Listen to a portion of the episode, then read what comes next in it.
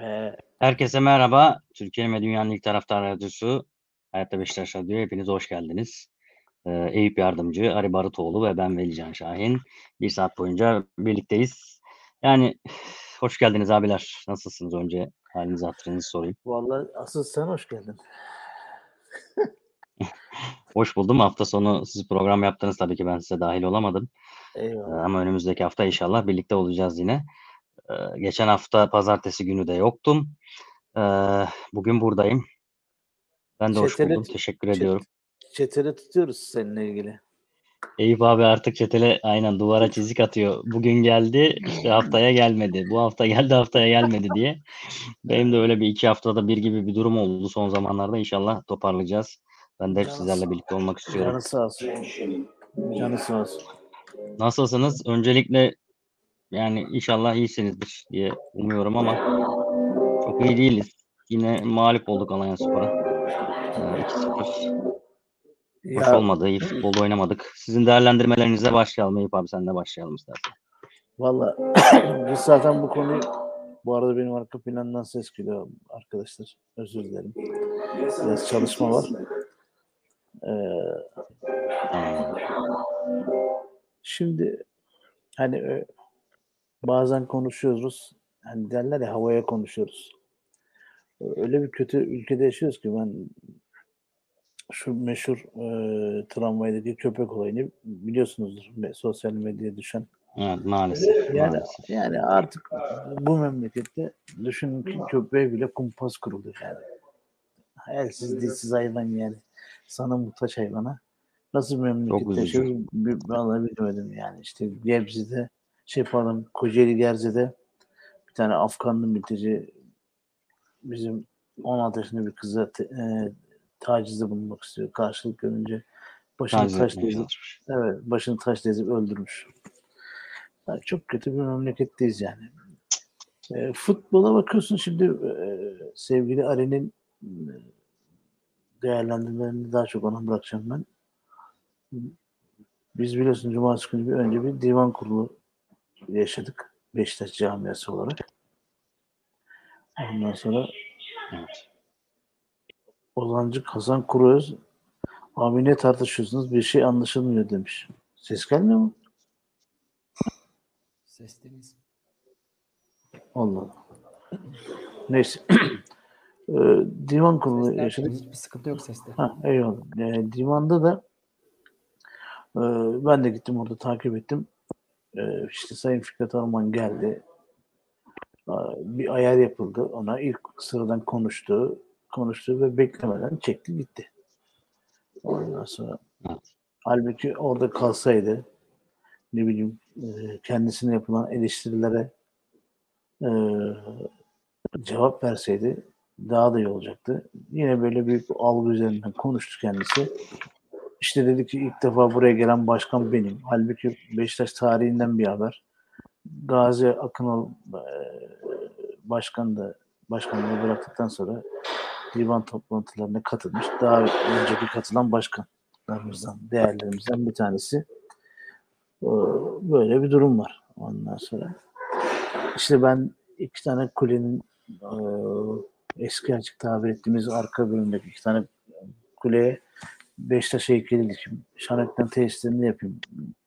Gibilerinden bir teklifte bulundum. Hatta sevgili Rüzgar Sağanak'ta dalga geçti. Dedi ki ben de bu konuşmada anladım şu dedi. Ben bunu yapayım siz de bana yol verin. Yani şeyde e, raporlarda falan bir şey çıkarsa beni beni salın.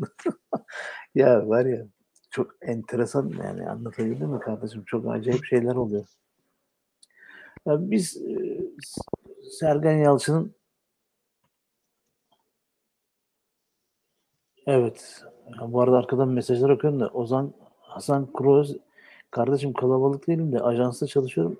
Arkadan tabii bir yandan da reklam film falan çalışmaları var. Onların sesi geliyor. Ben şimdi birazdan kapatacağım mikrofonumu.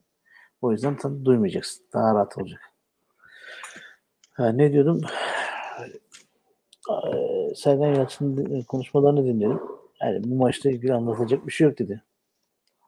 Sanki hafiften topu e, futbolcular atar gibi oldu. Hatta onun üzerine de çokça tartışıldı.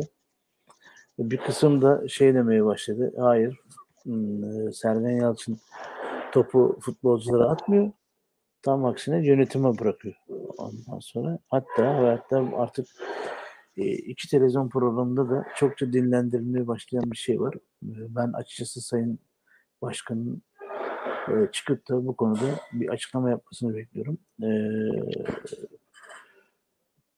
Azer, milli takım Azerbaycan'dayken Euro e, final şeyde final e, Euro turnuvasında bizim e, Ahmet Nur Çebi mi yoksa yönetimden birileri mi gidip Ser, e, şeyle Şenol Hoca ile konuşmuşlar.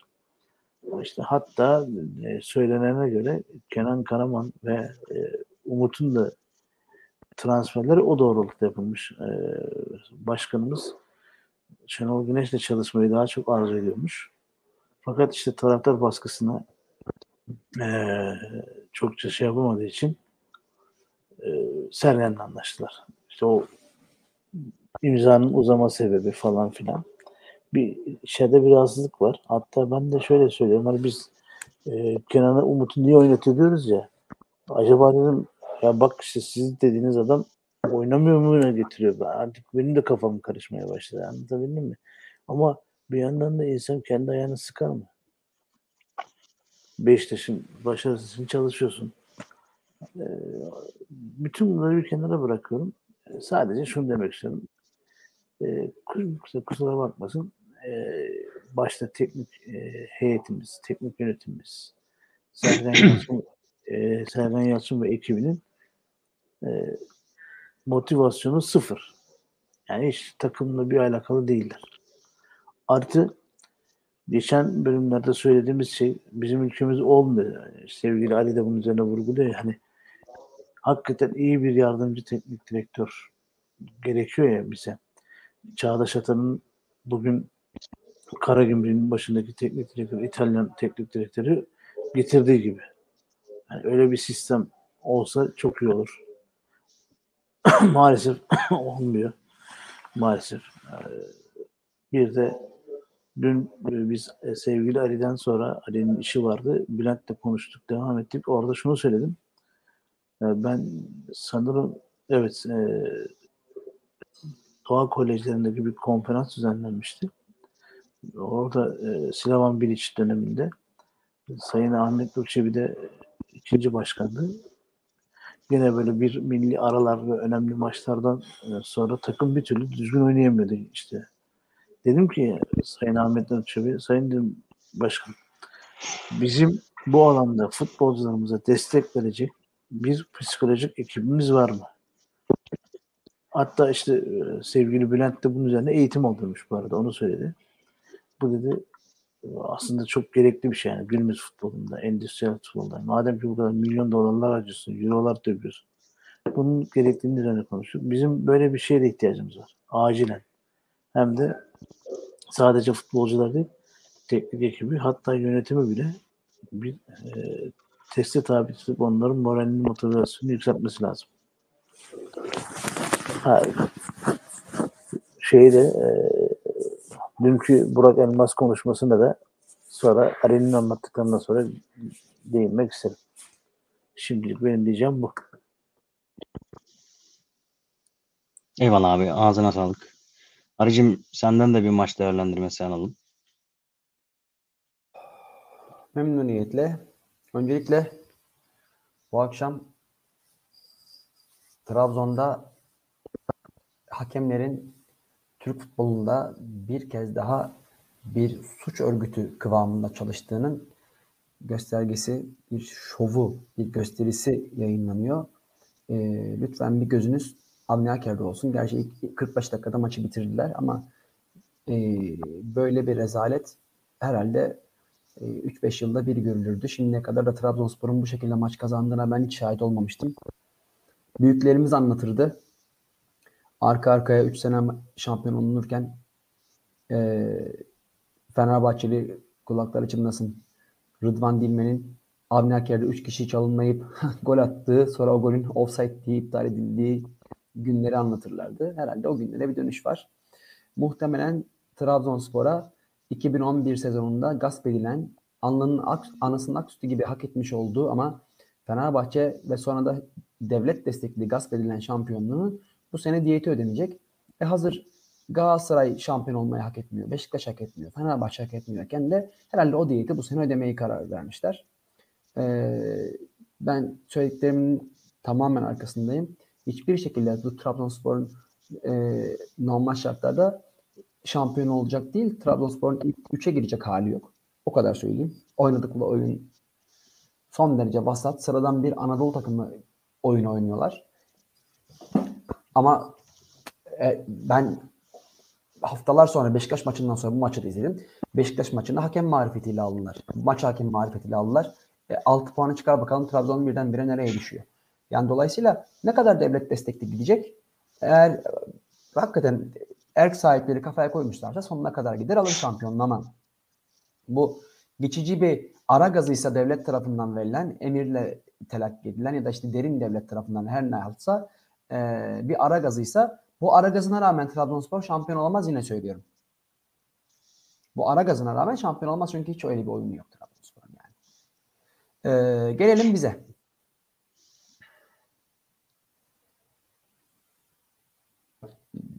Ne diyeceğim işte Sevim ben demiştim diyeceğim yani. Sabri Bey ben demiştim diyeceğim yani. İyi, gene baş, Baykuş Cemil'e döneceğiz yani. Ne diyeyim ki? Ne diyeyim ki? Ee, önce inanmadıklarımı söyleyeyim. Doğru bulmadıklarımı söyleyeyim. Bir, ben takımın bir moral bozukluğu içerisinde olduğunu düşünmüyorum. Yani eee, takıma dünyanın en iyi terapistini getirsen ne olacak ki? Şimdi öyle bir şey olur ki eee, çok iyi oynarken arka arkaya 3 tane eee, çok şanssız mağlubiyet alırsın. Moraller bozulur falan filan dersin ki "Ulan bu çocuklara bir takviye yapalım. Öyle bir durum söz konusu değil ki. İkincisi işte para alamıyormuş diye bir hikaye var. Ne para alamıyor? Para alamıyor olsa para alamıyor olsa çok net bir şekilde e, bize kalmadan basındaki simsarlar bunu zaten deli gibi lanse ederler. Beşiktaş'ta para problemi de yok. Kaldı ki ben para probleminin de e, iyi oynamaya engel olacak bir problem olduğunu düşünmüyorum. Galatasaray 4 yıl üst üste şampiyon olurken e, 7 ay 8 ay para alamadan maç kazanıyordu. Futbol bir zevk işi. Ve nabzın 150'lere 160'lara yükseldiğinde orada tamamen hedefe kilitlenirsin. Aklına paranın bankaya yatmadığı gelmez bile. Bunların hepsi e, şehir efsanesi. Beşiktaş'ın bütün derdi takım olamamak. Beşiktaş'ın çok iyi bir kadrosu var. Ama Beşiktaş'ın takımı yok. Beşiktaş'ın takım olamamasının önünde iki neden var. Birinci neden geçen yılki şampiyon takımın kimyası 9 transferle bozuldu. 9 transfer demek koskoca bir kadro yapılanması demek. Bakın şampiyon takımlarda şampiyon olduktan sonraki bu türlü e, aşırı transferler hayır getirmez. Çünkü takımın kimyası bozuldu. Beşiktaş'ın bu sene hep Sergen Altun diyor 9 transfer istiyordum. Ben de diyorum ki 9 transfer olmaz. Takımın kimyası bozulur. Olmaz. Sen çok mu biliyorsun? Olmaz. Takımın kimyası bozuldu. Bu işin içinde arkadaşlık var, bu işin içinde takımdaşlık var, bu işin içinde sevgi var, bu işin içinde saygı var, bu işin içinde ruh var. Bir kere bu bozuldu. Bu kadar çok transfer yapılmaz şampiyon takıma. Bakın bu tezimi örneklerle sağlamasını yapayım ki dinleyen e, büyüklerimiz, kardeşlerimiz de bir parça daha ikna olsunlar. Akıllarına da bu anlattığımı bir parça daha somutlaştırabilmiş olayım. Bakın e, Beşiktaş'tan örnekler vereceğim. 94-95 şampiyon olduk. Dünya kadar takviyeyle takım tak e, transferle takım takviye edildi. Sonuç ertesi sene hüsran. Efendime söyleyeyim e, Del Bosque gittikten sonra Rıza Çalınbay geldi. Elindeki kadroyu çok iyi kullanarak ikinci yarıda tek mağlubiyet alıp ikinci yarının ligin ikinci yarısının açık ara şampiyonu oldu. Açık ara puan farkıyla açık ara şampiyonu oldu. Ertesi sene ona yakın transfer yapıldı. Hüsran. Ee, bunun benzer örneği Trabzonspor'da yaşandı. Trabzonspor 2011'i şampiyon olarak bitirdi. Her ne kadar şampiyonluğu gasp edilse de şampiyon olarak bitirdi. O takıma 11-12 tane adam alındı. Ertesi yıl yine hüsran. Bunun o kadar çok örneği var ki. Birincisi bu. İkincisi Beşiktaş Sergen Yalçın'ın iddia ettiği gibi ya da iddia ettiğinin ifade edildiği gibi geçen yılki oyunun aynısını oynamıyor. Bunu kim söylüyorsa ya art niyetli ya da izlediği, yorumladığı ya da haberini yaptığı oyundan, e, mesleğinden Kesinlikle. bir haber. Beşiktaş geçen yılki oyunu oynamıyor. Öyle bir şey yok. Geçen yıl Beşiktaş Sergen Yalçın'ın saçmalama lüksünü kullandığı, bazen de saçmalamanın suyunu çıkardığı e, 8-9 maç dışında ya da 10 maç dışında çok net bir şekilde orta sahada yan yana yan yana Atiba Joseph Paktı ile oynuyordu. Ve önlerinde mutlak suretle 10 numara kullanıyordu. Bu yetersiz Laiç de olabiliyordu. Bu yıl uğursuzu Mensah da olabiliyordu. Oğuzhan da olabiliyordu. Ama mutlaka 10 numara kullanıyordu. O 10 numaranın varlığı sayesinde orta sahayla Santrifor Abubakar arasındaki mesafe kapanıyordu. Ve e, Raşit Gezzal kafasını kaldırdığında alver yapacak Santrifor'un yanında bir de 10 numarayı buluyordu. Şimdi bunların hiçbiri olmadığı için çorap söküğü gibi arka arkaya sıkıntılar baş gösteriyor. Bundan 15 gün önceydi ya da 3 hafta önceki programda işte burada birazcık herkesin kafasını ütüleyerek taktik tahtasını anlatmaya çalıştım ya. Bu sene Beşiktaş'ın bağları kopartıldı birbirinden. Ee, bununla birlikte üstüne orta sahadaki Atiba Joseph paktı kopartıldı. Joseph'i arkaya ön libero olarak sarkıttın. Önünde kendince iki tane 8 numara kullanıyorsun. Ama o 2-8 numara e, kudretli bir şekilde git gel yapmaya, e, üretimde bulunmaya ya da rakip gelirken rakibi kıstırmaya muktedir bir e, ikili değil. İster Pjanic Atiba'yı kullan, ister e, Can'la Atiba'yı kullan, ister kimi kullanırsan kullan. Senin böyle bir orta sahan yok. Senin yapacağın tek şey Josep de Souza ile Atiba'yı geçen yılki gibi pakt halinde kullanıp önlerinde bir 10 numara kullanmaktır ki e, bir alem Pjanic'in de temposuzluğunu düşünürsek ama temposuzluğunun yanında müthiş teknik, müthiş çalım ustası ve müthiş bir pasör olduğunu ve şutör olduğunu düşünürsek oradaki 10 numaran da belli. Santrfor'un da hiçbir şekilde Kenan Karaman'ı zaten saymıyorum. Santrfor'un hiçbir şekilde Miki Batshuayi'nin tarzında bir adam olmadığını düşünürsek orada oynatacağın adam da en azından devre arası transfer dönemine kadar Alex Teixeira'dır. Sergen Yalçın'ın bunları yapması için e, etrafındaki futbolla hiç alakası olmayan akıl hocalarına değil sadece sadece bu programa kulak vermesi gerekiyor. Çünkü bunlar Türkiye'deki hiçbir yerde konuşulmuyor. Ne ana akım medyada konuşuluyor, ne diğer Beşiktaş kanallarında konuşuluyor, ne de hiçbir köşede yazılmıyor bunlar. Bu kadar özgüvenle konuşuyorum çünkü bunların olacağını Karagümrük maçından önce söyledim ben. 4-1 4-1'e döndü. Sıkıntı olabilir. Oradaki e, boşluk başımıza dert açabilir.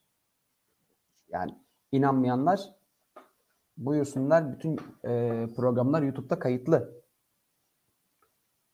Velhasılı kelam. Sergen Yalçın hiçbir yere gidemez. Bir kere onu söyleyeyim. Anladığımız kadarıyla e, bir takım uçuş hazırlıkları var. Sergen Yalçın hiçbir yere gidemez. Sorun çözümsüz olsa tabii ki gitsin. Kendi canına da yazık, Beşiktaş'a da yazık. Ama sorunun o kadar basit bir çözümü var ki. Çünkü bütün sorun bu güzel kadronun, bu geniş kadronun oynadığı oyundan zevk alamamasıyla, üretememesiyle alakalı. Ve oynadığı oyundan zevk almasının da çözümü belli. Anlattım. İki hafta önceki programda daha da detaylı anlattım. Yazarak, çizerek anlattım. Agamızın olduğunu anlatır gibi anlattım. Dolayısıyla çözüm belli. Sergen Yalçın hiçbir yere gidemez. Ama bir uçuş hazırlığı hazırlığı yapıldığı da e, anladığım kadarıyla muhakkak. Şimdi Beşiktaş'ın önünde iki yol var. Daha doğrusu Sergen Yalçın'ın önünde iki yol var. Ya ivedilikle sistemi 4-2-3-1'e çevirecek aynı geçen sene oynattığı gibi. Orta sahanın göbeğinde Josef Atiba'dan veya Josef Can'dan bir pakt yapacak. Önlerine de Miralem Pjanic koyacak. Serbest adam. Rahat oynasın. Rahat üretsin diye. Ve ucada Alex Teixeira'yı koyacak. Takımın hem pas gücü kuvvetlenecek hem direnci kuvvetlenecek hem de bloklar arasındaki boşluk tolere edilmiş olacak. Bu sayede Gezzal ortaya çıkacak. Sol kanatta oynattığın Larin ortaya çıkacak. Hem de beklerin ortaya çıkacak. İki, madem hücum savunmadan başlıyor ki hakikaten de öyle ve hoca da bunu sıklıkla dile getiriyor. Ama o zaman dile getirdiğini yapmak durumunda. Savunmaya dört tane adamın üç tanesini tahta bacaklılardan yanındaki adama pas vermekten e, aciz oyunculardan kurmayacaksın. Sergen Yalçın'ın Rıdvan Yılmaz kompleksini yenmesi lazım. Bunu bir buçuk yıldır kendimi paralıya paralıya ifade etmeye çalışıyorum. Sol Abi milli takımda gördük ya. Çocuk girdi iki tane asist yaptı. Canavar gibi top oynadı ya ikinci yarıda bu yani. Artık, bu, bu artık kasıt. Bir şey biliyorum Ispatlanmayacak oynat- bir şey kalmadı Ya- ortada. Yani bu artık kasıt. Bir şey biliyorum da oynatmıyorum. İşte yavaş yavaş oynat. Ne yavaş yavaş oynatıyorsun? 21 yaşına gelmiş adam. Neyi yavaş yavaş oynatıyorsun? Ya Wayne Rooney 16 yaşında İngiltere milli Neyi takımında oynuyordu. Kimse kimseyi kandırmasın ya. 16 yaşındaydı o Neyi adam. yavaş- Yani. Neyi? Adam 20 yaşına geldi. Sonra 21 yaşında. Rıdvan'ın yanında sol stoper olarak mecbursun hocam Montero'yu kullanmaya. Montero'yu kullanmaya mecbursun. Çünkü madem sen senin oyunun pas üzerine, senin oyunun top tekniği üzerine, senin oyunun topa sahip olma üzerine kurulu, o zaman en başta savunmandan akıllı topların çıkması lazım. Onun için de sağ bek Rozier, sol bek Rıdvan ve sol stoper Montero ile birlikte bir savunma hattı oluşturduğunda savunmandan da çok akıllı selim toplar çıkacak. Geçen sene bu 3 kişiyi savunma dörtlüsünün içinde 3 veya 4 maçta kullandın. O maçlardaki Beşiktaş'ın oyun kalitesini, hücum kalitesini herhalde e, anlatmama gerek yok. Gece gündüz gibi farklıydı. Ben bir araya Ondan girebilir sonra- miyim Ari- Arıcığım? Burada yeri geldiği sonra- için. Yanında Wellington'u mu kullanırsın, Necip'i mi kullanırsın, Serdar Saatçı'yı mı kullanırsın? Kimi kullanırsan kullan çok fazla sı- sırıtmaz. Buyur kardeşim. Bu stoper konusuna dikkat çekeceğim de ben de. Yani abi stoper şimdi Ari şey Vida gerçekten çok iyi maçlar oynadı. Ben çok seviyorum. Kişilik olarak da sevdiğim bir oyuncu. Hep savundum. Ama e, bilmiyorum ya. Savunmanın dengesinde bir problem oluşmaya başladı. Montero tercihi evet güzel. Montero da şu an elimizde olan e, zaten 3 stoperden biri. E, Serdar'ı henüz saymıyorum. O çok genç olduğu için. Bence oynatılması da gerekiyor bu arada. Çok da iyi oynadı Şampiyonlar Ligi'nde. O ayrı konu. Ama bizim çok kaliteli stoperlere ihtiyacımız var. En azından bir tane. Yani ben artık stoper işte ağır stoper e, olayına inanmıyorum abi. O çok geç geçmiş demode futbolda kaldı. Modern futbolda ağır stoper yok artık. Fizikli de olsa yine hızlılar. Yok abi yani Montero mesela ayağı çok iyi ama o da ağır. Vida da ağır. Wellington biraz önde basıyor işte biraz hızlı ama onu da görüyoruz. Pozisyon alma konularında problemleri var. Başka işte uyum konularında problemleri var vesaire vesaire. Çok iyi bir tane stoper alınması lazım. Savunma lideri bir stoper. Pepe gibi yani. Bir tane savunma lideri stopere ihtiyacımız var. Ee, bence takımın toparlanması için çok hatadan, konsantrasyon eksikliğinden çok fazla gol yiyoruz. Nereye kadar sürecek bilmiyorum. Şimdi Veli, eee, geçen sene dediklerin tabii ki doğru futbolun temelinde. Lakin geçen sene takımın savunma hattı muhatap olmadığı kadar çok fazla rakip hücumcuyla muhatap oluyor. Çünkü orta sahan düşük. Doğru. Orta Katılıyorum. yumuşacık. Katılıyorum. Şimdi e, Pepe geldiğinde de e, Vida ile beraber oynatıldı. Muhteşem savunmacılar diye. Hata üstüne hata yaptılar. Rezil oldular ya. Pepe ile Aynen. Vida beraber rezil oldular. Aynen öyle. Rezil oldular. Pepe ne zaman iyi oldu? Yanında medal olduğunda. Ya da Vida ne zaman iyi oldu? Yanında 1.65'lik küçük enişte medal olduğunda. Neden? Çünkü medal ısırıyordu. Pepe ile Vida da yaslanarak daha rahat çatışıyorlardı. Dolayısıyla lider oyuncu lazım evet ama Montero'yu kullanacaksak yanına bir yumuşak adam daha koyduğumuz zaman gene olmaz. Oraya bak o Vasat Tosic Beşiktaş'ta adam oldu. Niye? Çünkü. Marcel, Marcelo partnerini buldu. Biri yumuşak arkadan oyun kuruyor, biri basıyor. Domagoy Vida. Kaç yıldır bizde? Yaklaşık 5 yıldır bizde değil mi Domagoy Vida? Aşağı yukarı 5 yıldır bizde. Yani 5. Beş sezon olabilir. Doğru. 5 yılda istikrarlı olarak iyi oynadığı sadece 6 aylık bir periyot var. Pepe gittikten sonraki periyot. Çünkü yanında medalle oynadı. Rahat rahat yaslandı. Burada ise Vida sürekli önde oynuyor. Sürekli önde oynuyor. Önde oynadıkça yanlış hamle. Önde oynadıkça pozisyon hatası. Dolayısıyla bizim derdimizin dermanı var. Bizim derdimizin dermanı çok net. Bu anlattıklarımı yaparsa Sergen Yalçın da kurtulur, Beşiktaş da kurtulur. Bu 13 puanla kapılır ben sana söyleyeyim. Tabii ki e, Trabzonspor'a 10 yıl önceki e, şampiyonluk gaspının diyetinin ödeneceği sözü bu sene verilmemişse. Tamam mı? Bu bir. Üzücü.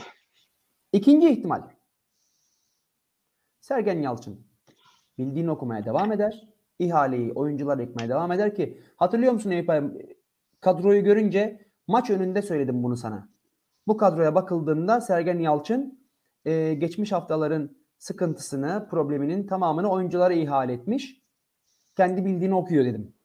Maalesef öyle. Maalesef. Ya bu, bu kardeşim maçtan önce söyledi bunları. Ana akım medyada milyonlar kazanan e, futbol yorumcuları maçtan sonra Sergen Yalçın açıklamalarını görünce söyleyebildiler. Valla o ana akım e, Heh. medyayı takip edenler boşuna zaman öldürüyorlar. Ben onu söyleyeyim sadece. Yani eee, ya da Sergen Yalçın bildiğini okumaya devam ederse Ajax maçında bu takım bir kez daha fark yer. Eee, ben sana baş, ben bir buçuk yıldır Sergen Yalçın yanlış yaptığını eleştirdiğimde bana küfredenler çarşamba günü statta Sergen istifa diye bağırmaya başlarlar. Çünkü o arkadaşlar rüzgara göre konuşuyorlar. Eee, Rize maçından da eee Rize ile mi Giresun'la mı oynuyoruz? Hafta sonu. Giresun. Giresun. Giresun. Giresun, maç, Giresun maçında da e, muhtemel bir beraberlik ya da mağlubiyet Sergen Yalçın'ın sonu olur.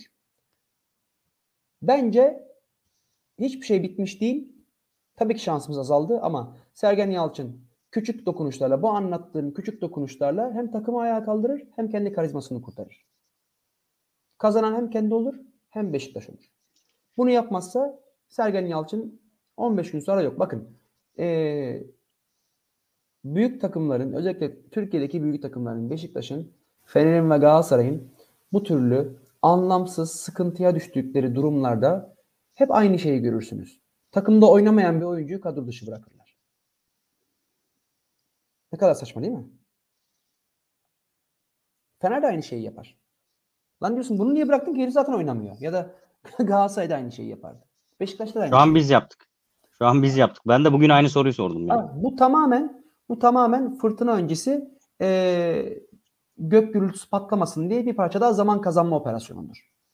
Bunun arkasında Sergen Yalçın radikal küçük dokunuşlarla takımı Ajax maçına hazırlarsa ve akabinde pazar günkü maçı yine radikal dokunuşlarla bahsettiğim radikal dokunuşlar bunda bu kadar ısrarcıyım, bu kadar üstten konuşuyorum kusura bakmayın affınıza sığınıyorum. Bu bahsettiğim dokunuşlarla takımı hazırlarsa sahaya çıkartırsa Beşiktaş da kazanır. Sergen Yalçın da kazanır. Birdenbire önce pastırma yazı gelir. Sonra o esen bahar rüzgarı kalıcı olur ve gidebildiğimiz yere kadar gideriz. Ha aksi olursa Veli'ye, Ari'ye, Eyüp'e burada Beşiktaş için canını sıkan, programı takip edip kafa yoran izleyen büyüklerimize, abilerimize, kardeşlerimize bize hiçbir şey olmaz.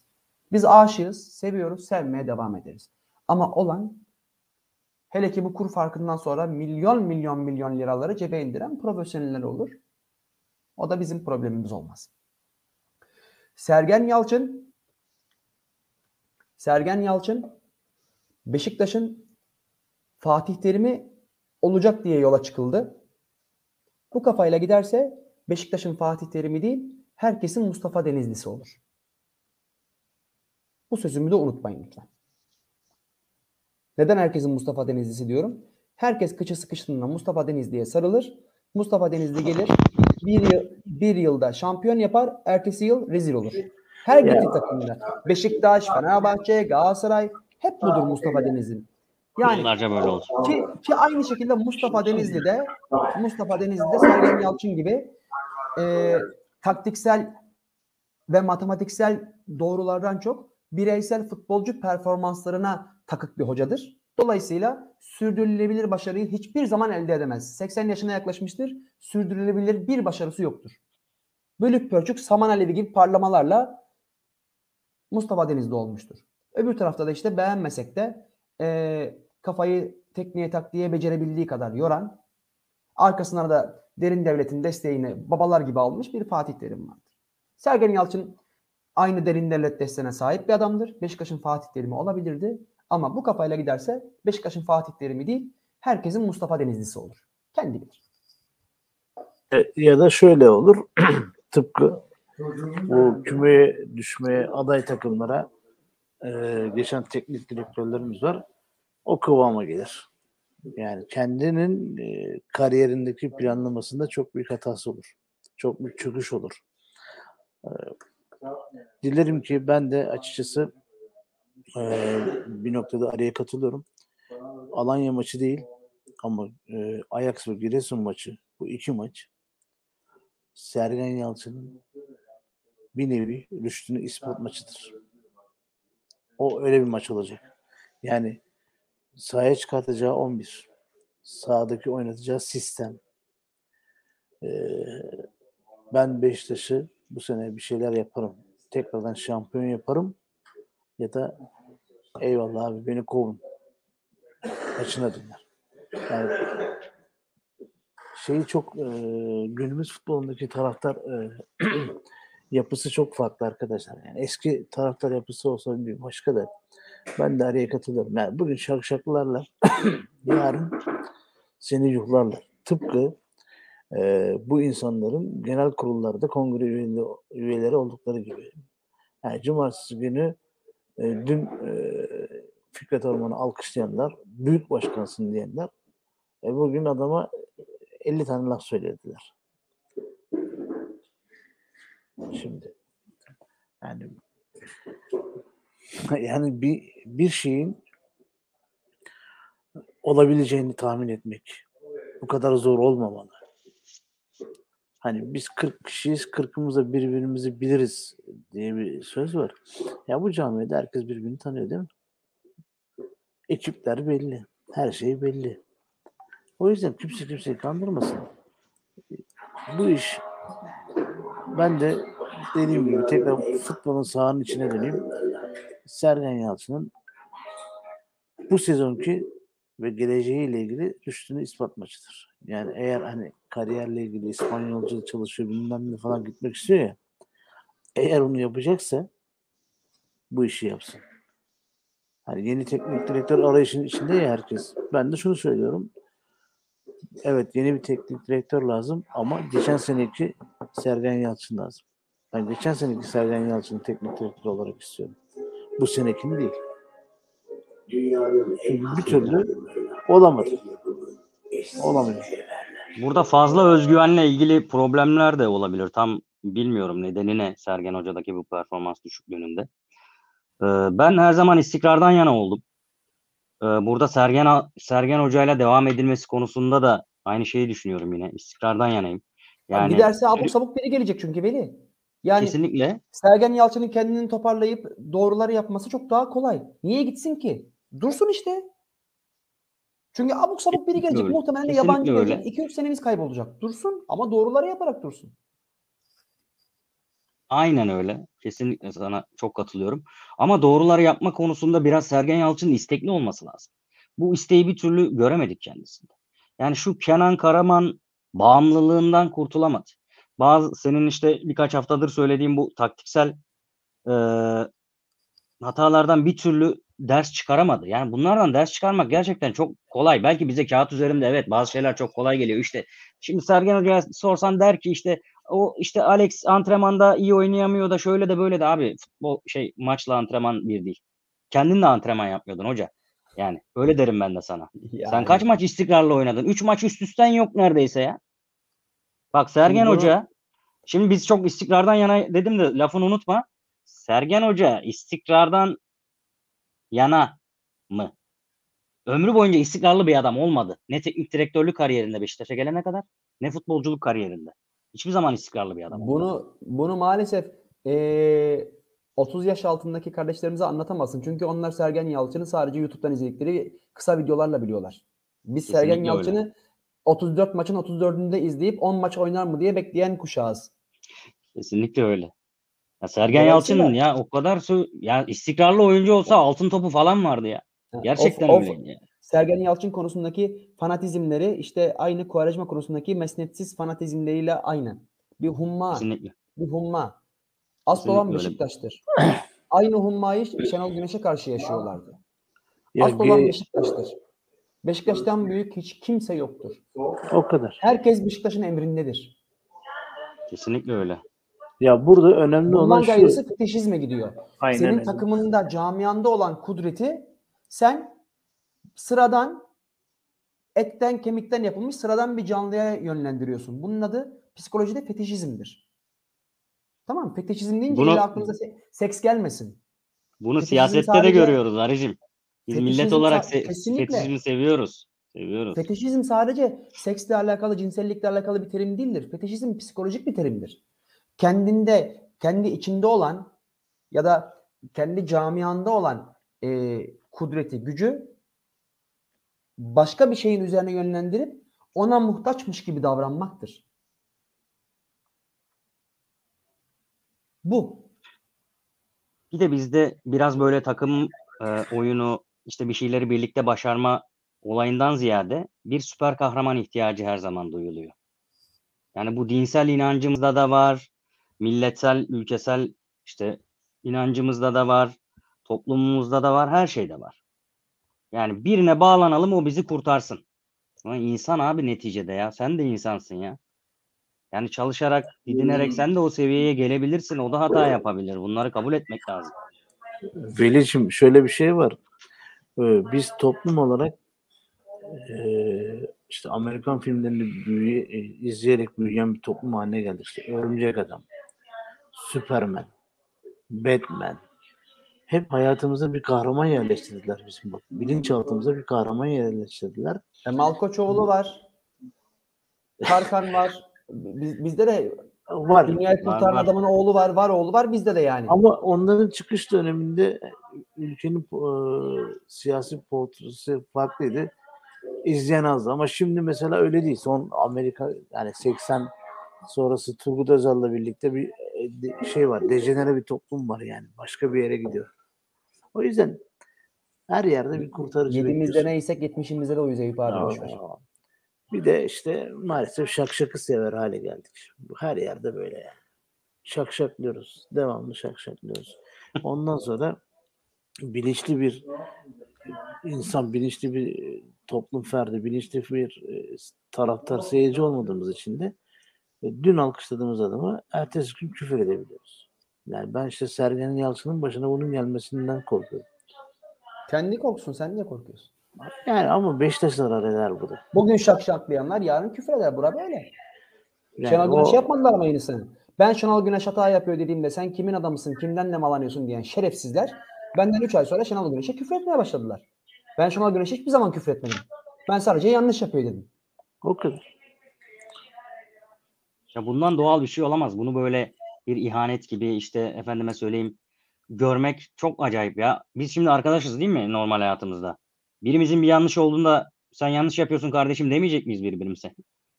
Böyle bir saçmalık olabilir mi yani? Ben sana sen yap, yanlış yapıyorsun Ari bunu Ah yapma ah. dediğinde başka birisi sen Ari'yi niye eleştiriyorsun lan şerefsiz mi diyecek bana yani. Ha? Neden? saçma.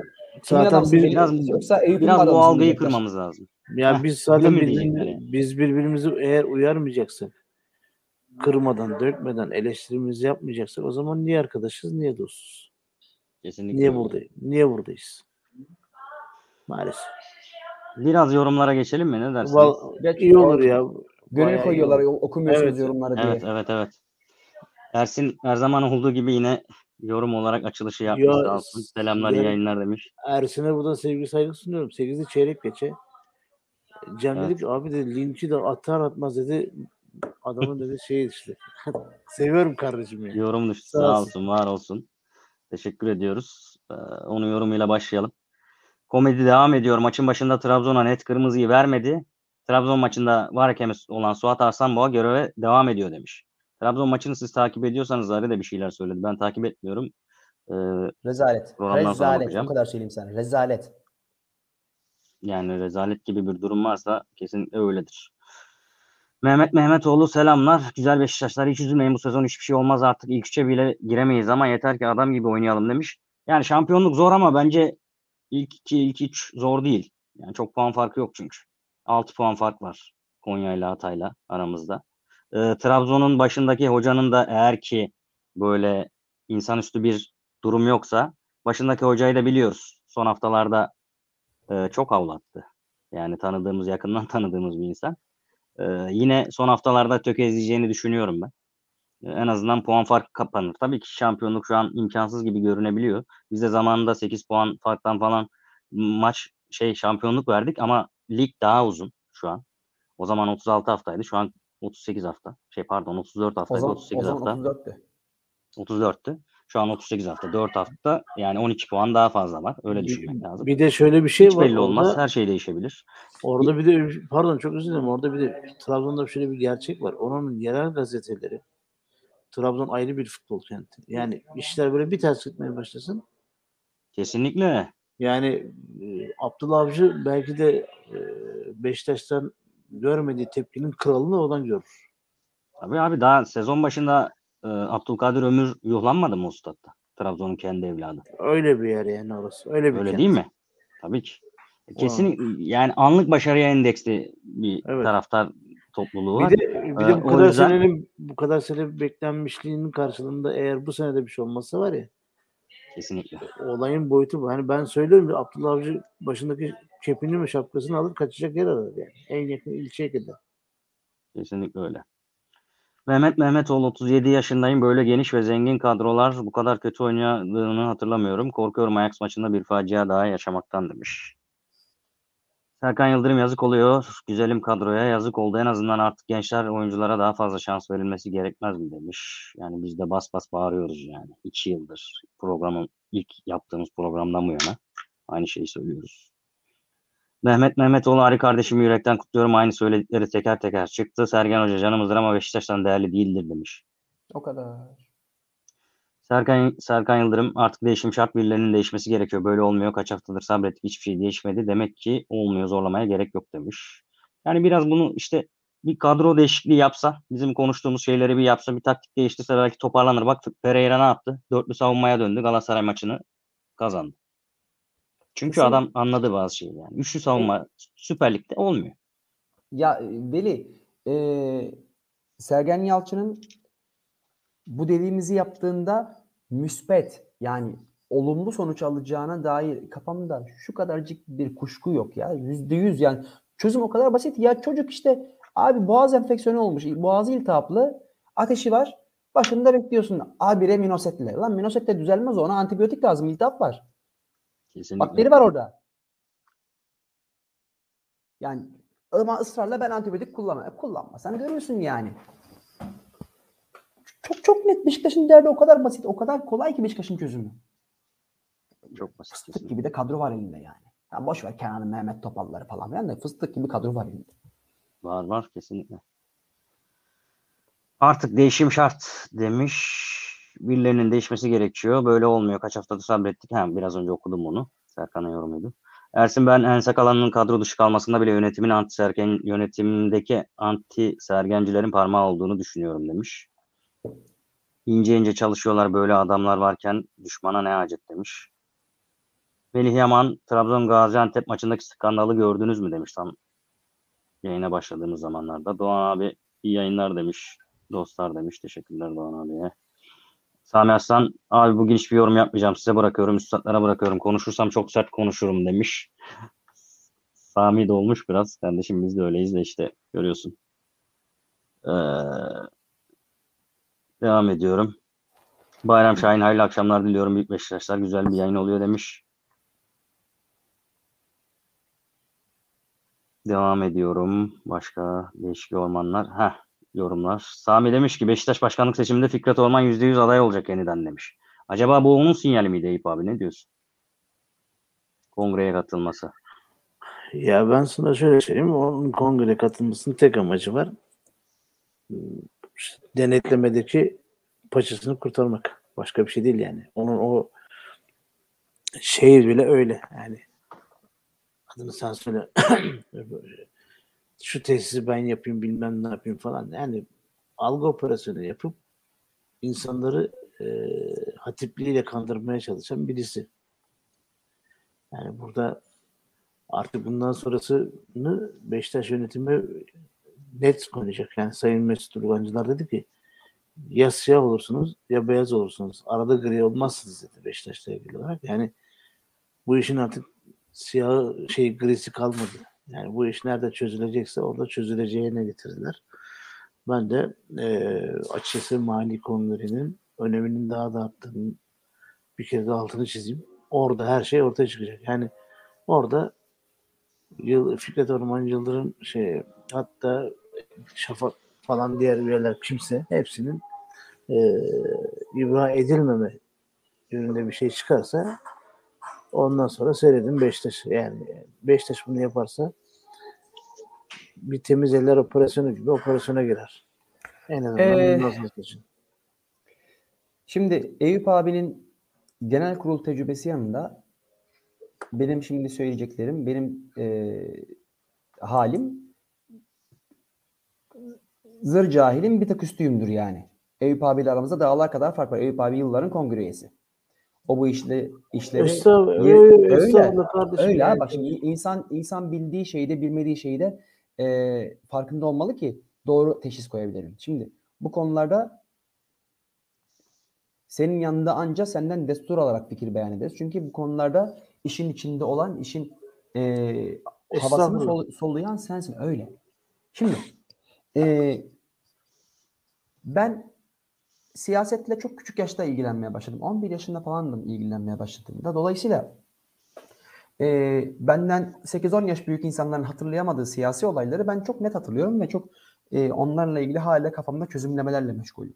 Şimdi gerek bizim siyasal hayatımızda olsun, gerekse bu tarz e, dernek dernekçilik işlerinde olsun, bu türlü bir temiz eller operasyonu bizde yapılmaz. Bizde yapılırmış gibi yapılır. Muhtemelen e, Fikret Orman'ın o toplantıya katılmasının nedeni de aynı rüzgarın yakaladığı aradaki ufak cümleler.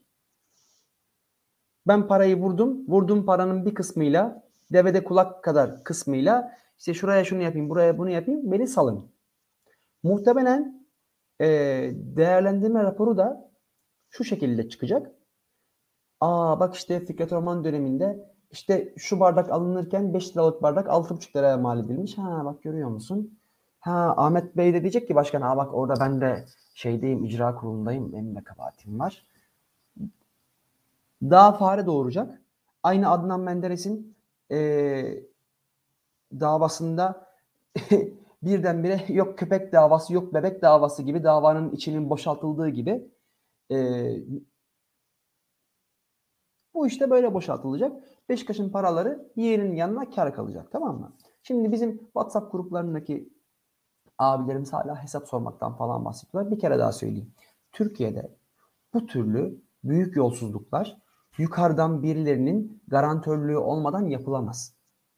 Ne 2002 sonrası ne 2002 öncesi.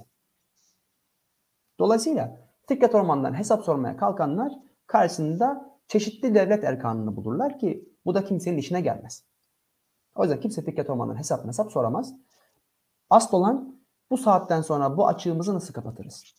Bu açığımızı kapatmamızın ana e, yolu da sürdürülebilir şampiyonluklardan geçiyor. Sene başında o yüzden kıçımızı yırttık. Bırakın Şampiyonlar Ligi'ni bir sene daha şampiyon olalım diye. Şampiyonlar Ligi'ne gir. Kazanabildiğin kadar kazanırdın. Geçen seneki oyunu devam ettirseydin 4 tane Rozier, Gezzal, bir stoper, hatta 5 olsun 2 santrfor. 5 transferle işini görürdün hayli hayli. Neyse bir şey rica ediyorum. Şu Melih Yaman kardeşimiz e, çok ilgili sağ olsun. E, santim santim takip ediyor programı eksik olmasın. Onun bir yorumu var. Onu lütfen bir ekrana getirir mi Cem? Abiler 28 yaşındayım diye başlayan cümlesi. Saat ona 20 kala atmış. 9.40'da atmış mesajı. Çok iyi niyetli bir mesaj. Onun üstünde ben değerli kardeşime izniniz olsa bir açıklama yapmak istiyorum. Biz okuyalım arayıcım istersen. Cem sonra yayına getirirsen Peki, istersen peki. okuyabilirsin. Okuyayım mı? Oku lütfen. Melih Yaman kardeşimiz diyor ki abiler 28 yaşındayım. Galatasaray yıllardır iyi olsun kötü olsun Fatih Terim'in arkasında durdu ve onun sayesinde başarılar geldi. Biz bu sene ilk ona giremesek de Sergen Yalçın'ın arkasında durmalıyız. Şimdi Melih kardeşim aslında aynı şeyi söylüyoruz. Zaten biz şu anda Sergen Yalçın'ın arkasında duruyoruz. Bak bu üçlüden bir kişi Sergen Yalçın bıraksın dedi mi? Bilakis bırakmasın diyoruz. Çünkü bırakırsa abuk sabuk adamlar gelecek. Bırakmasın. Kesinlikle. Ama bırakmasın demek her yaptığına kayıtsız şartsız bunu yapacağız ama anlamına gelmiyor. Sergen Yalçın yanlış yapıyor. Sergen Yalçın geçmişinde çok büyük futbolcu olabilir. O başka bir şey. Türkiye'nin en yetenekli futbolcularından biri olabilir. O başka bir şey. Hocalık yapmak, futbolun akademik durumunu bilmek, işin yazısını, çizisini bilmek başka bir şey. Türkiye'nin en iyi seslerinden bir tanesi kim? Kibariye değil mi? Muhteşem Evet. şarkı söylüyor değil mi? Hadi getirin bakalım Kibariye'yi devlet konservatuarlarından birinin başına. Çok iyi şarkıcı diye. Sulukula'ya döner konservatuar. Ya da Ebru Gündeş'i getirin. Çok iyi şarkı söylüyor diye. İcraatı iyi yapmak başka. İcraatı yaptığın eee, mesleğin akademik kurallarına hakim olup o kurallara doğru hareket edip onun dersini verebilmek başka. Bunlar çok başka şeyler. Kesinlikle. Biz Sergen Yalçın'a destek oluyoruz sevgili kardeşim. Ya da Melih Yaman kardeşim gibi düşünen diğer arkadaşlarımız, abilerimiz. Biz Sergen Yalçın'a destek oluyoruz. Gitmesin. Ama düzelmesi gerekiyor ve ana akım medyadaki kalemşörler gibi, televizyondan milyarlarca lira para kazananlar gibi Sergen Yalçın kötü deyip e, takımı toparlaması lazım deyip kenara çekilmiyoruz. Biz hataları çok net bir şekilde tespit edip o hataların da nasıl düzelebileceği Çözüm önerilerini sunuyoruz. hem de çok net, çok köşeli çözüm önerileri sunuyoruz. Açıyorsunuz TRT Spor'u 3 saat izliyorsunuz. Yuvarlak yuvarlak cümlelerden başka cümle duymuyorsunuz. Dijitürk ona keza belki bir parça e, ana akım medyacılığın kuralları izin verdiği kadar Önder abi bir şeyler söylemeye çalışıyor. O da 10 tane düşünüp 2 tane konuşuyor. Haklı olarak. Bak biz hepsinden çok daha net çözümler öneriyoruz. O yüzden bizi Sergen Yalçın düşmanlığıyla falan suçlamayın. Sergen Yalçın bizim gözümüzün gördüğü yerde ceketimizi iliklediğimiz adamdır Sergen Yalçın. Kesinlikle öyle. Futbolculuğundan memnunduk, memnun değildik. Başka bir şey o. Bu kulübün efsanesidir. Gördüğümüz yerde düğmemizi ilikleriz. Ama bu hatalarını söylemeyeceğiz anlamına gelmiyor. Kesinlikle öyle. Devam ediyorum. Ee, Görkem Abay demiş ki divan kurulunun değişmesi lazım. Alen abi programında Fikret Orman'a birinci konuşma hakkını kim veriyor dedi demiş. Ee, şöyle bir durum var mı Eyüp abi? Yani eski başkanların öncelikli konuşma hakkı falan gibi bir durum var mı? Ya yok orada bir sıraya giriyorsunuz ama herhalde nezaket icabı eski başkan Nezaket icabı muhtemelen. geldi konuşmaya hakkını istedi. Uzun zamandır da e, böyle bir şey olmuyor. Hani iyi niyete karşılık iyi niyet gösterisi oldu ama e, sonundaki yaşananlar tabii yakışmıyor. Hoş Yani olmadı. Yoksa şey değil yani. Oraya sıralama yapıyorlar. Yani 10 kişi neyse birinci, ikinci, üçüncü.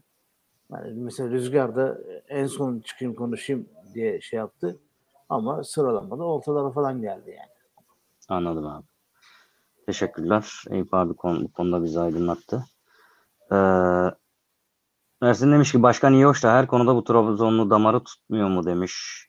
Hasan Kuruyoz vida oynuyor da ne oluyor resmen dökülüyor demiş. Nuran Pakiş iyi akşamlar iyi yayınlar diliyorum. Hayatta Beşiktaş Radyo ailesiyle Lebet Beşiktaşlılar Derneği'nin demiş. Derneğinden biz de derneğe selamlarımızı iletelim. Ee, devam ediyorum. Farklı yorumlar neler var? Ya şöyle mesela Hasan bir yerde bir yorum yapmış Hasan Kuruöz yine. Demiş ki Sergen kötüyse Galatasaray ve Fenerbahçe de kötü. O zaman 21 puan ve 24 puanları var. Bizim de 20 puanımız var demiş. Aslında onlar da iyi değil. Kötüler tabii ki. Kötü tabii biz Burada- iyi mi diyoruz onlara? Evet. Yani Ya Trabzon ama beş, burada Galatasaray, Fenerbahçe-. Biz burada Galatasaray Fenerbahçe'den ziyade şampiyon olup olamama gibi bir durum var. Ya biz şampiyon olalım da Galatasaray Fenerbahçe isterse 15. olsun yani. Bizi ne ilgilendirmiyor yani. Yani Arkadaşlar ne burada olur şu an- senin ligde şu- 19 tane rakibin var yani. Ku- Kurban olayım şu mara- marazi halden kurtulun ya. Asıl olan Beşiktaş kişiler değil. Ne yapayım şimdi Galatasaray Fenerbahçe kötü diye ben Sergen Yalçın'a iyi mi diyeceğim? Yalan mı konuşalım? Kendimizi mi Başarılı-? Yani Tövbe estağfurullah ya. İhsan Çoban demiş ki Galatasaray Fenerbahçe maçı Beşiktaş'ın aleyhine verilen pozisyonlar Fenerbahçe lehine verildi. Fatih Terim aynı harekette sarı aldı. Kırmızı değil demiş. Ah adalet bu lige ne zaman gelecek demiş. Sami de demiş Türkiye'de adalet yok. Futbol, siyasete hiçbir yerde hangi partili olursa olsun nerede lobin varsa o zaman güçlüsün maalesef demiş. Maalesef. Sergen Hoca'nın açıklamaları çok kötü. Dibe vurduk ben bir şey yapmıyorum falan. Sergen Hoca'nın yakın arkadaşları Sinan Engin Hakan Gündoğar. Gündoğan. Sergen Hoca'yı istemiyor yönetim demiş. Gündoğar'ı mı kastediyor bilemedim orasını. Herhalde. Ee, bu arada Sergen Hoca'daki bu açıklamaları Şenol Hoca'nın son zamanlarına benzetmeye başladım. O da fiş çekmişti ya Fenerbahçe maçından sonra. Kafasına şey isabet ettikten sonra. İnşallah morali bozulmaz, motivasyonu düşmez ve o moda artık bu işin suyu çıktığı ben de işte yoluma bakayım moduna girmez diye e, temenni ediyorum. Bayram Şahin demiş ki Eyüp kardeşim, Ari kardeşim, Veli kardeşim Sergen tüm fut- suçu futbolculara attı. Kendini aksutu gibi temizletti. Ari kardeşim ilk defa bir benim söylemek istediğim tüm sözleri söyledin demiş. Abdurrahman Destegül bence bu ligi kapatsınlar en iyisi futbola seyirci kalmadı. Yayıncı kuruluş bile taraf tuttuğu yerde hakemlerde cabası bence Türkiye'de zaten futbolu yok demiş. Görkem Abaş Sergen, Şenol Hoca gelmemeli demiş. 70 yaşına geldi demiş. Asla asla ya ne sen ya Sergen Yalçın'ın kalıp bu işi düzeltmesi lazım. Çünkü çözüm çözümsüz değil. Çözümsüz olsa gitsin derim ama çözümsüz değil. Kesinlikle. Kesinlikle öyle. Çok basit iki hamle yapacak kalması lazım Sergen Yalçın'ın. Şenol Menol hikaye artık bitmiştir Şenol Güneş'in Beşiktaş kariyeri. İhsan Çoban demiş ki hoca değişmek değil yardımcı hoca lazım. Fikir söyleyen a hoca lazım. Avane değil yardımcı lazım demiş. Türkiye'de öyle bir yardımcı Ee, var mı? Şu an için yok gibi. Ee, Batuhan Hoca demiş ki değerli meslektaşım Ari, kıymetli müzisyen Ari, mesajlarımızı okumuyoruz, mesajlarımı okumuyorsunuz ama ben sizin futbol yorumlarınızı, yorumlarınızı, maç analizlerinizi çok beğeniyorum demiş. Eksik olsun, olmayın hocam. olsun. Eksik olmayın. Okuyoruz. Dilimiz döndüğünce Elimizden okuyoruz. geldiğince okumaya çalışıyoruz zamanımıza yettiğince. Ee, Abdurrahim Destegül bence Beşiktaş'ı sezon başından beri hep doğrayarak gelindi. Buraya kadar unutmayalım ki yine Beşiktaş 100. yıl şampiyonluğundan sonra bir 2004-2005 ikinci yarısı Beşiktaş'ı durdurdular. Cem Papi ile aynı olaylar dönüyor yine demiş. İhsan demiş O 9 çok transfer başkaydı ya. yerine O çok başkaydı ya. O çok başkaydı. Biraz özür dilerim Veli. Biraz hafızanızı zorlayın. O çok başka bir şeydi yani. O, o- Evet. yani çete çeteye karışmış çete çete içinde diye bir şey yazıyor ya Ersin sürekli her hafta. Yani o, öyle bir durumdu o yani. O çok başkaydı. Yapmayın. Evet, devam edelim. İhsan Çoban 9 transfer yerine 2 tane Abubakar gibi bitirici bir sağ bek alınca daha ucuza iyi kadro kurulurdu. Ellerinde olsa balından yenmezdi demiş. Görkem Abay Manchester United gibi olduk bu sene. Onlar da çok iyi kadro kurdular. Ronaldo'yu aldılar. Büyük hayal kırıklığı oldu bu sezon demiş. Doğru söylüyor. Bak bir şey söyleyeceğim. Özür dilerim araya giriyorum. Buyurun. Sergen Yalçın Miralem Pjanic'i El Neni'yi kullandığı gibi kullanıyor. Diyor ya geçen seneki oyunu. Geçen seneki oyunu oynamıyorsun. Beşiktaş'a geldiğin ilk 6 aydaki oyunu oynuyorsun. El Neni'yi arkaya sarkıtarak takımın en yetenekli adamını rakip kaleden 50 metre uzakta oynatıyordun o zaman da. O zaman da El Neni sıradanlaşmıştı. Şimdi de Miralem Pjanic sıradanlaştı. Sergen Yalçın'ın oynattığı oyun geçen seneki şampiyon oyunu değil. Bir önceki sene Abdullah Avcı'dan devraldığı oyunu oynatıyor. Bu önemli. Bak iyi ki ellerini dedin.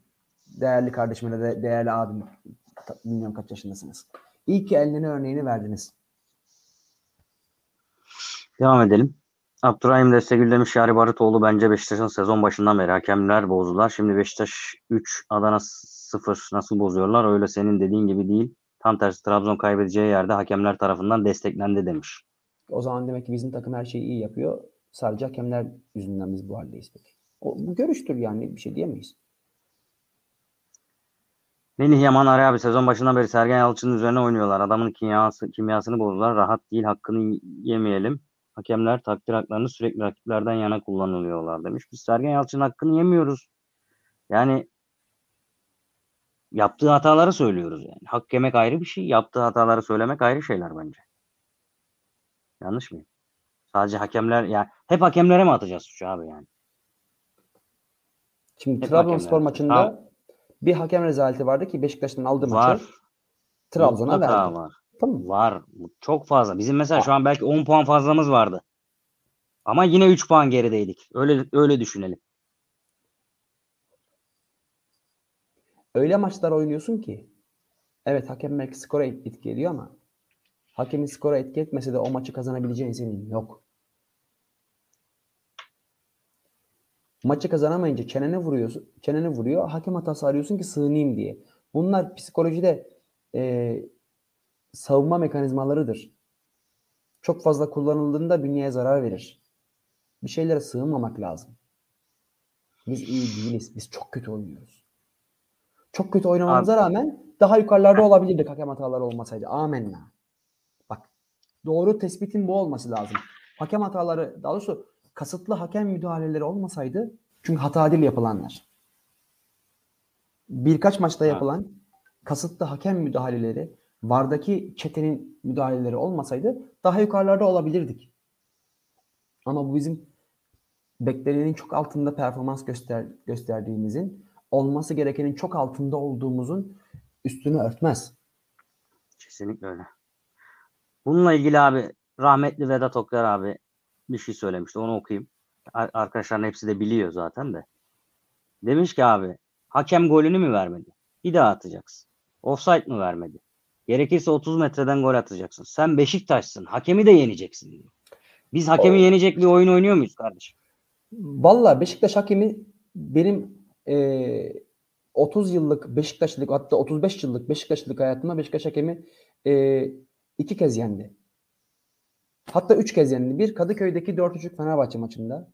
İki geçen yılki Kadıköy'deki maçta. Bir de 4-3 geçen yılki evet geçen yılki Rize deplasmanında. Üç defa Beşiktaş hakemi yenebildi. Öyle hakemi her dakika yenemezsin. Al bugün bugün Antep hakemi nasıl yenecekti? Yenemezsin ama bu Top sene bu- Trabzonspor'a ya. bu Top seneki- göstermediler ama 3 oldu maç. Ya doğru. Bu sene ama hiç yenemiyorsun abi. Bu sene hiç oyun oynamıyorsun. Yenemezsin. Kaleye şutun yenemezsin. yok. Attığımız Hakem- golle attığımız gollere bir bakıyor musun yani? Organize bir golümüz yok. Uzaktan Yok, şutla golümüz yok. Ya attığımız goller tamamen duran top. Rakip hatası Batshuayi'nin presinden işte kaleci vuruyor da sırtına çarpıyor da falan. Bu sene attığımız golleri baştan aşağı hepsini inceleyeceğim bugün. Haftaya konuşuruz onu tekrar. Tek tek bakacağım hangi gol nasıl olmuş. Bu sene Bizim tek yani iyi 3 oynadığım tane maç- organize golümüz yoktur ben söyleyeyim yani. bir tane iyi oynadığım maç var. Onda da zaten ilk defa 4-2-3-1 gibi dizildim ve 10 numara Alex önünde Batshuayi gibi oynadın. Yarım Alex'le yarım Batshuayi ile Karagümrük'ü altılık yedilik yapıyordum. Direkler izin vermedi. Bir tane iyi oynadığım maç var bu sene. Başka yok. Doğru. Bir Onda tane da şeyin maç var. etkisi de var. Karagümrük'ün o senin önerdiğin bir adam vardı ya orta sahada oynayan. Maçın Peki. başında sakatlanıp çıkmasa belki o da olmayacak. O, o sak- es- esas orada Sergen Yalçın müthiş hocalık yaptı. Orada Sergen Yalçın'ın 3 tane müdahalesi var. Bir, e, Karagümrük'ün ısrarla pas yaparak çıktığını, topu hiçbir şekilde yerden kaldırmadığını bildiği için e, savunma hattını Batu Şahin'den başlatarak direkt Karagümrük ceza sahası etrafına kurdu. Karagümrük kafayı kaldıramadı zaten. İkincisi Karagümrük'ün 3. bölgedeki pas trafiğinin baş sorumlusu herkes Ahmet Musa zannediyordu ya da arkadaki Borini zannediyordu ki halbuki Evet. oradaki trafikteki baş sorumlu Alexander Pisic. Onun istasyonundan dağılıyor bütün toplar. O etkisiz gözüküyor belki ama oradaki gizli kahraman Alexander Pesic, Sergen Yalçın Pesic'i bir kitledi. Karagümrük'ün 3. bölgede etkili olma şansı kalmadı. Bir kere falan gelebildiler. Orada müthiş bir hocalık yaptı. Allah dedik heyecanlandık. Sonra imam başladı bildiğini okumaya. Şimdi de cemaat camiden soğudu. Kimse namaza gitmiyor. Çünkü imam sürekli bildiğini okuyor. Halbuki farzı kıldırsa hiçbir sıkıntı olmayacak. Kesinlikle öyle. Ee, Cem bizi uyarıyor bitirmemiz lazım diye. Hemen hızlıca birkaç tane böyle öne çıkan yorum okuyayım. Ondan sonra yavaş yavaş bitirelim. Serkan Yıldırım demiş ki Sergen Hoca bu genç oyunculara karşı ön yargısı nedir anlamadım. Ne zaman iyi oynasalar diğer maç kesiliyorlar. Serdar, Rıdvan, Can örneği gibi demiş. Devam ediyorum. Kenan'a verilen şans Töre'ye verilseydi Töre'nin ne kadar iyi topçu olduğunu biliyoruz demişler. Melih Yaman. Ee, İhsan Çoban Özkaynak, Semih Kılıçsoy, Kenan'dan 3 gömlek daha bitirici pas ayağı iyi demiş. Nuran Pakiş herkes gelir geçer asıl olan Beşiktaş'tır demiş. Çok yaşayın Nurhan Hanım.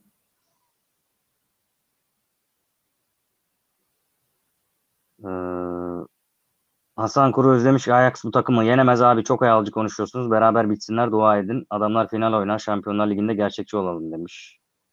Biz Beşiktaş Diğer Ajax'ı yenecek mi dedik? Bize demiyor yok. Yukarıda ba- başka yorumlar Ha, vardı onları ha. söylüyor. Kesinlikle öyle. Şampiyonlar en az yarı final görür bu sene yani. Ben de öyle düşünüyorum. Ee, İhsan Çoban Sergen Yalçın istese takımı toplar kafası bozuk özel hayatı mı desem şampiyonluğu kaldıramamaktan mıdır anlamadım demiş. Bu da enteresan.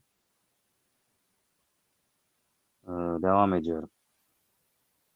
Orada kendi aralarında yorumlar var. Onları geçelim de hakikaten bir an önce bitirelim. Can bana da Evet. yazmış. Evet bitiriyoruz abi. Bakıyorum böyle öne çıkan yorum var mı diye. Muhammed Sıkı bizim şampiyon olmamız bu sezon çok zor. Zaten kötü oyun, kötü futbol bir de hakemler fiyasko. Fark açılmış zor bu sene.